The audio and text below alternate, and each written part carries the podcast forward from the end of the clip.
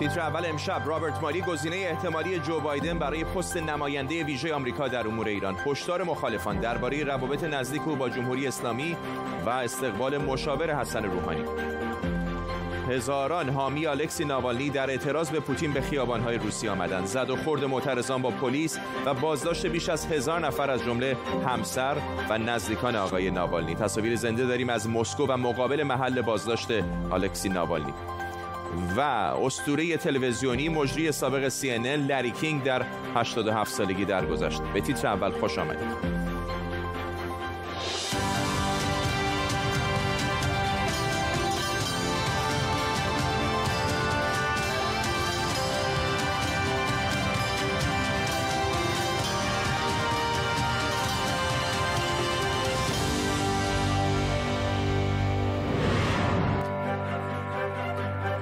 سلام به شما. در این دو روز و نصفی که از شروع دولت جدید آمریکا گذشته جو بایدن حدود سی فرمان اجرایی امضا کرده. بخش قابل توجهی از اونها مربوط به تغییر یا لغو فرمانهای اجرایی دولت ترامپ بوده. تعدادی از انتخابهای او برای اعضای کابینه هم همچنان در انتظار تایید سنان احتمال انتخاب رابرت مالی. به عنوان نماینده ویژه آمریکا در امور ایران هم های زیادی رو به همراه داشته.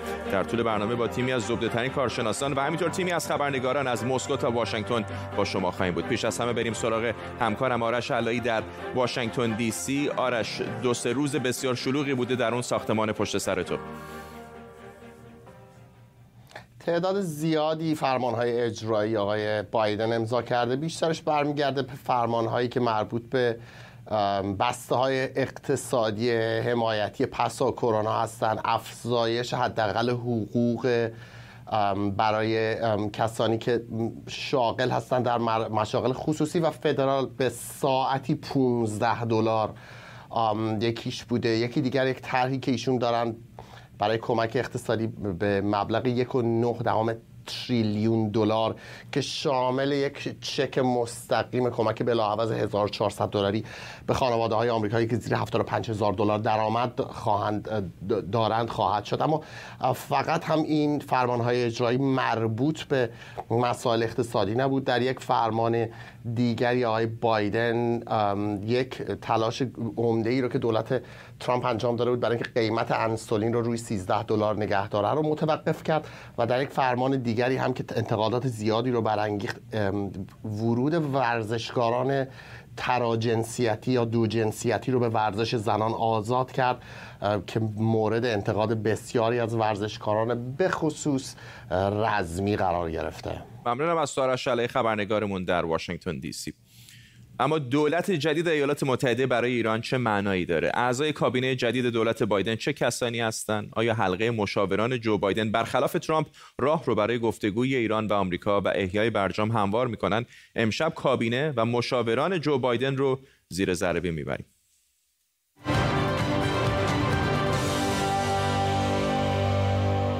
اینجا در طبقه اول بال غربی کاخ سفید توی اتاق دفتر کار رئیس جمهوری آمریکا یک میز چوبیه که جلسات اعضای دولت آمریکا در اونجا برگزار میشه. هیئت دولت ایالات متحده شامل 15 وزارتخونه است و البته مشاوران رئیس جمهور و بعضی رؤسای سازمانهای دولتی مثل CIA که در حد وزرای کابینه هستند. تا دیروز بایدن 51 نفر رو برای دولت جدید آمریکا انتخاب کرده که دو تا از اونها در مجلس سنا تایید شدن. البته بعضی از اونها هم نیازی به تاییدیه سنا ندارن.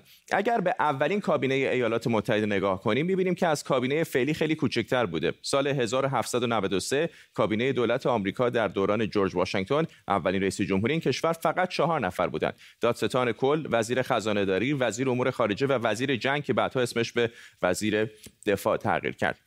اما هرچی توی تاریخ جلو میایم کابینه بزرگ و بزرگتر میشه و حالا کابینه ایالات متحده 15 تا وزارتخونه داره که اینها قرار رؤساش بشن اگر بیشترشون به تایید برسن. مثل آنتونی بلینکین که میاد سر جای پومپئو و میشه وزیر امور خارجه که در مذاکرات برجام در دوره اوباما هم نقش مهمی بازی کرد. یا جنت یلن که منتظر تایید سناس برای وزارت دارایی. اگر تایید بشه اولین زنی خواهد بود که عهدهدار این سمت میشه. و لوید آستین هم وزیر دفاع جدید که همین دیروز از مجلس سنا رأی اعتماد گرفت و توی جلسه پرسش و پاسخ هم گفت که ایران برای آمریکا یک تهدید محسوب میشه. این هم بخشی از صحبتاش در جلسه سنا. سلامت و امنیت دموکراسی ما نیاز به نظارت زیرصلاح غیر نظامی دارد. تبعیت قدرت نظامی از امور مدنی.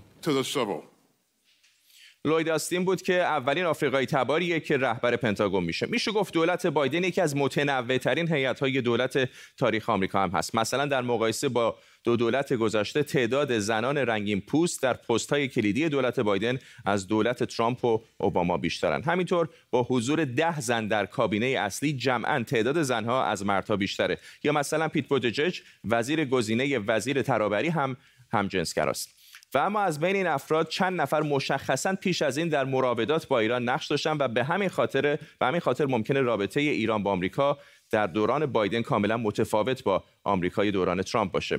اولی آنتونی بلینکین توی دولت اوباما مشاور امنیت ملی بود. از حامیان برجام که در سیاست گذاری و اجرایی شدن توافقنامه برجام نقش اساسی داشت و حالا در کابینه بایدن وزیر امور خارجه میشه. با حمله آمریکا به لیبی موافق بود از مداخله نظامی عربستان در یمن هم دفاع کرده و کلا میشه گفت به سیاست های مداخله گرایانه تمایل داره. اینم بگم که گیتار هم می‌زنه و چند تا از آهنگاش روی Spotify هم هست. با اینکه بلینکین با خروج ترامپ از برجام مخالف بود. همین هفته پیش گفت برای بازگشت به برجام راه درازی در پیشه و قبل از مذاکره با ایران باید با اسرائیل و دیگر متحدان آمریکا مشورت بشه. در دوره اوباما دست کم پنج گفتگوی محرمانه میان آمریکا با دولت احمدی نژاد و همینطور روحانی انجام گرفت. بایدن حالا رهبر مذاکرات رو به ریاست سازمان سیایی انتخاب کرده. ویلیام برنز دیپلمات سابق و رئیس فعلی CIA و البته جک سالیوان. ویلیام برنز توی کتابش نوشته چطور با جک سالیوان با یک هواپیمای بدون نشان دولتی مخفیانه و بدور از چشم خبرنگارها وارد عمان شدند تا با ایرانی ها به طور محرمانه مذاکره کنند. جک سالیوان مشاور امنیت ملی آمریکا در دولت بایدن خواهد بود. Washington can use Iran to its advantage in solving some of these.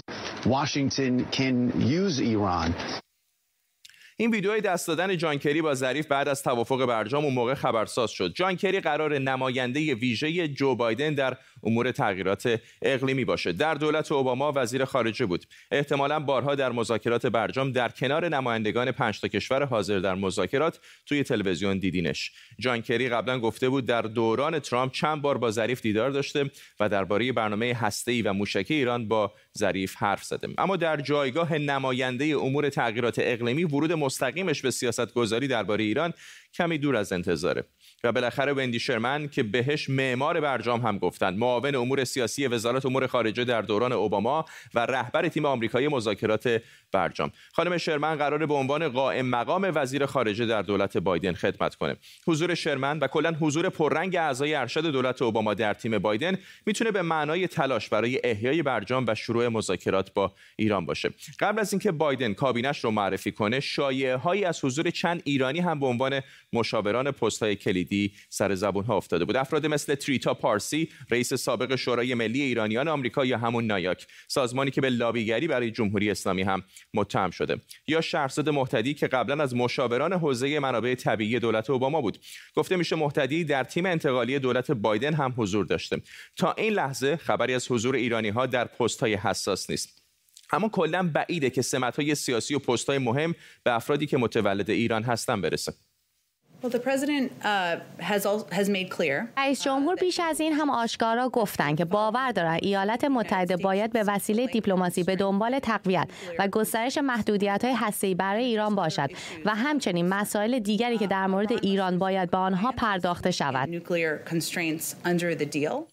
این هم اولین نشست خبری دیروز دولت جدید آمریکا در کاخ سفید بود که در اون به موضوع ایران هم اشاره شد. بسیاری از کسانی که نقش کلیدی در مذاکرات آمریکا و ایران داشتند و حتی باعث اون تماس تلفنی معروف بین روحانی و اوباما شدن حالا توی دولت بایدن هم هستند. اما هیچ کس نمی‌دونه تلفن بعدی بایدن و رئیس جمهوری ایران اعلان جنگ یا اعلام دوستی. اگر اصلا تماسی در کار باشه.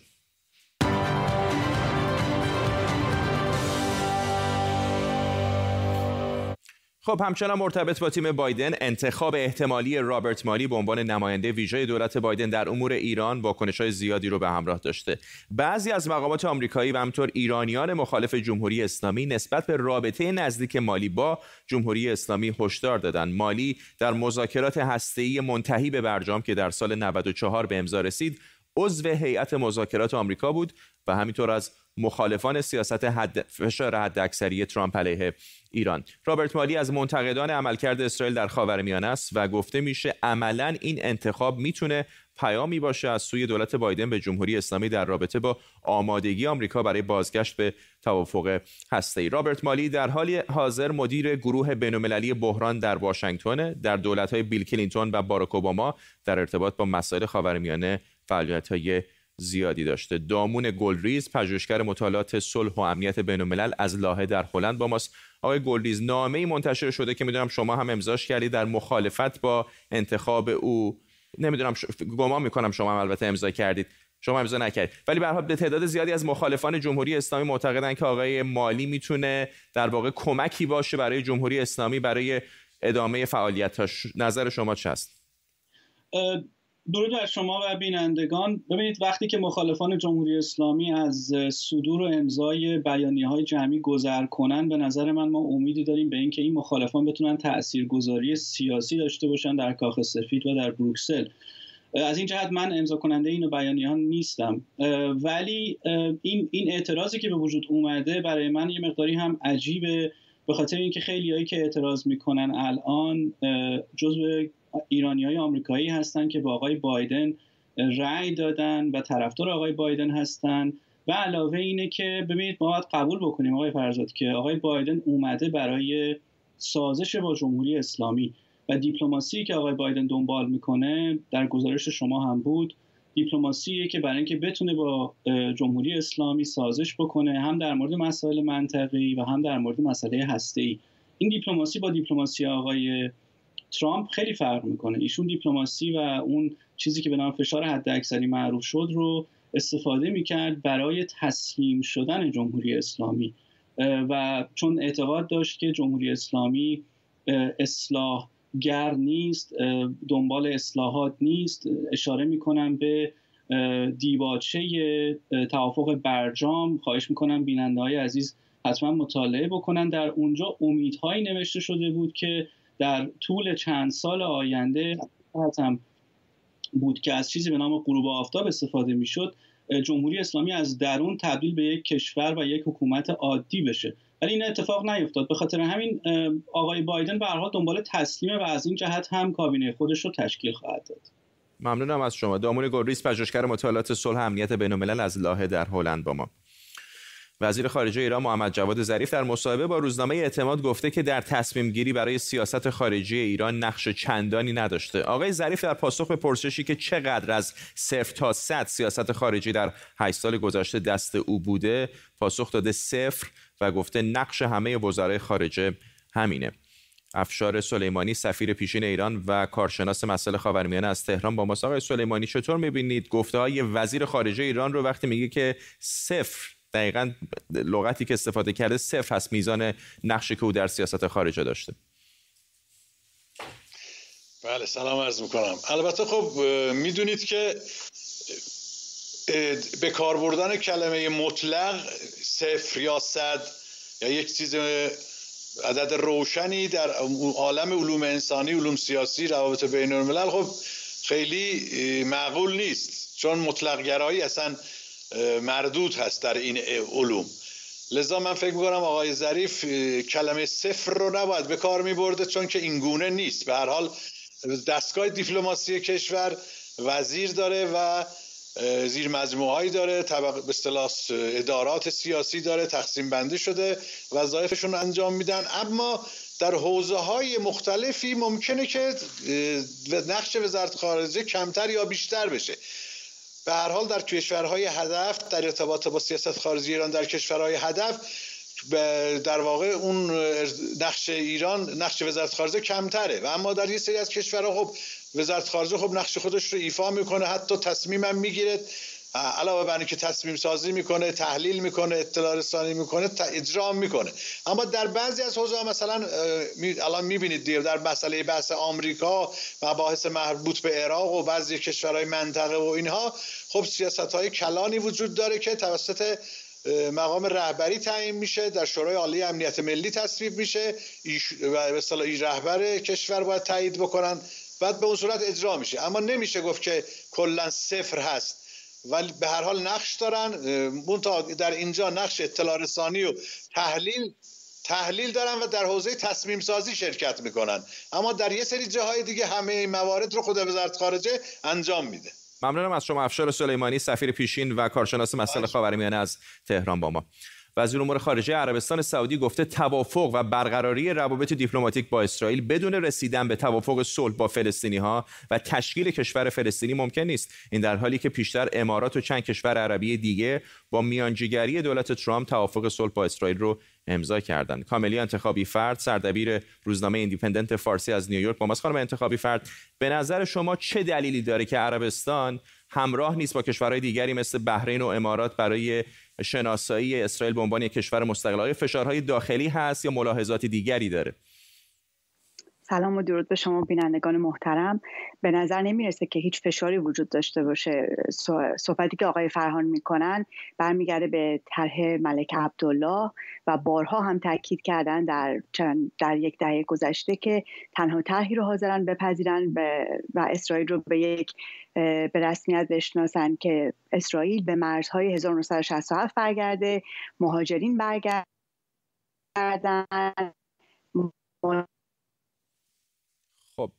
به نظر میاد که در ارتباطمون با خانم انتخابی فرد مشکلی پیش آمده. من پوزش می‌خوام هم از ایشون هم از بینندگان اگر به نظر میاد که ارتباطمون دوباره به خانم انتخابی فرد برقرار شده. خانم انتخابی فرد متاسفانه ما تصویر شما رو برای لحظاتی از دست دادیم. اگر ممکنه دوباره بفرمایید.